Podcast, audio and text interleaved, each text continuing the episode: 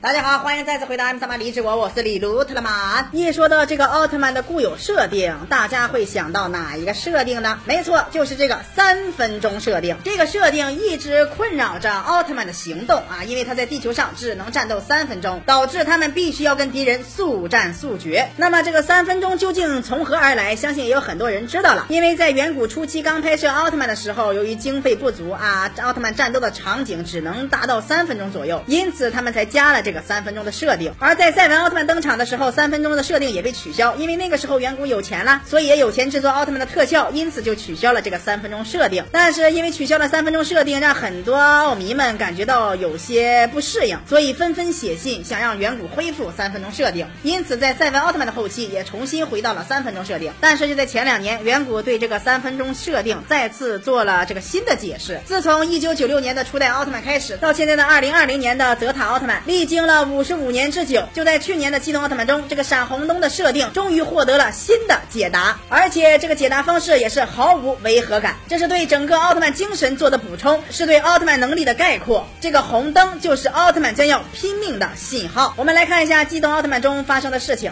当早田进的儿子早田进次郎穿上奥特曼铠甲与宇宙人对战的时候，早田进次郎明显感觉到铠甲对其自身的能力有所束缚，使他不能发挥全部的实力。因此，科特队决定对次郎的铠甲进行解禁。不过，解禁之后，铠甲的力量只能维持三分钟。这个设定算得上是对传统奥特曼的延续，从而也做了相对应的补充。解禁之后，铠甲发出警报声，当时的情景和我们之前看到的奥特曼打怪兽的情景是一模一样的。当听到这个熟悉的声音的时候，宇宙人也补充了一句：“这就是机器损毁之前发出的警报吗？”宇宙人的这句话正是以往所有奥特曼红灯的状态，他概括的非常到位。但是早田进次郎对于原本的奥特精神进行了更加充分的补充，同时也解答了五十五年以来最无违和感的答案。进次郎说：“这并不是警报信号，而是要全力击败。”你的信号，通常来讲，奥特曼胸前的彩色计时器变红，我们都会认为是警报。如果再不结束战斗，后果会不堪设想。而进次郎的这句话也给了我们另一种答案：奥特曼胸前的彩色计时器之所以变成红灯而发出警报，意思就是老子要跟你玩命了。怎么样，奥特曼这种红灯的解释是不是更加的令人振奋人心呢？身为一个硬汉英雄，警告都是留给敌人的。告诉你，你要是不老实的话，哥就要对你不客气了。喜欢节目的朋友可以关注李导曼，我们每天都会更新。不要错过精彩内容，咱们下期再见。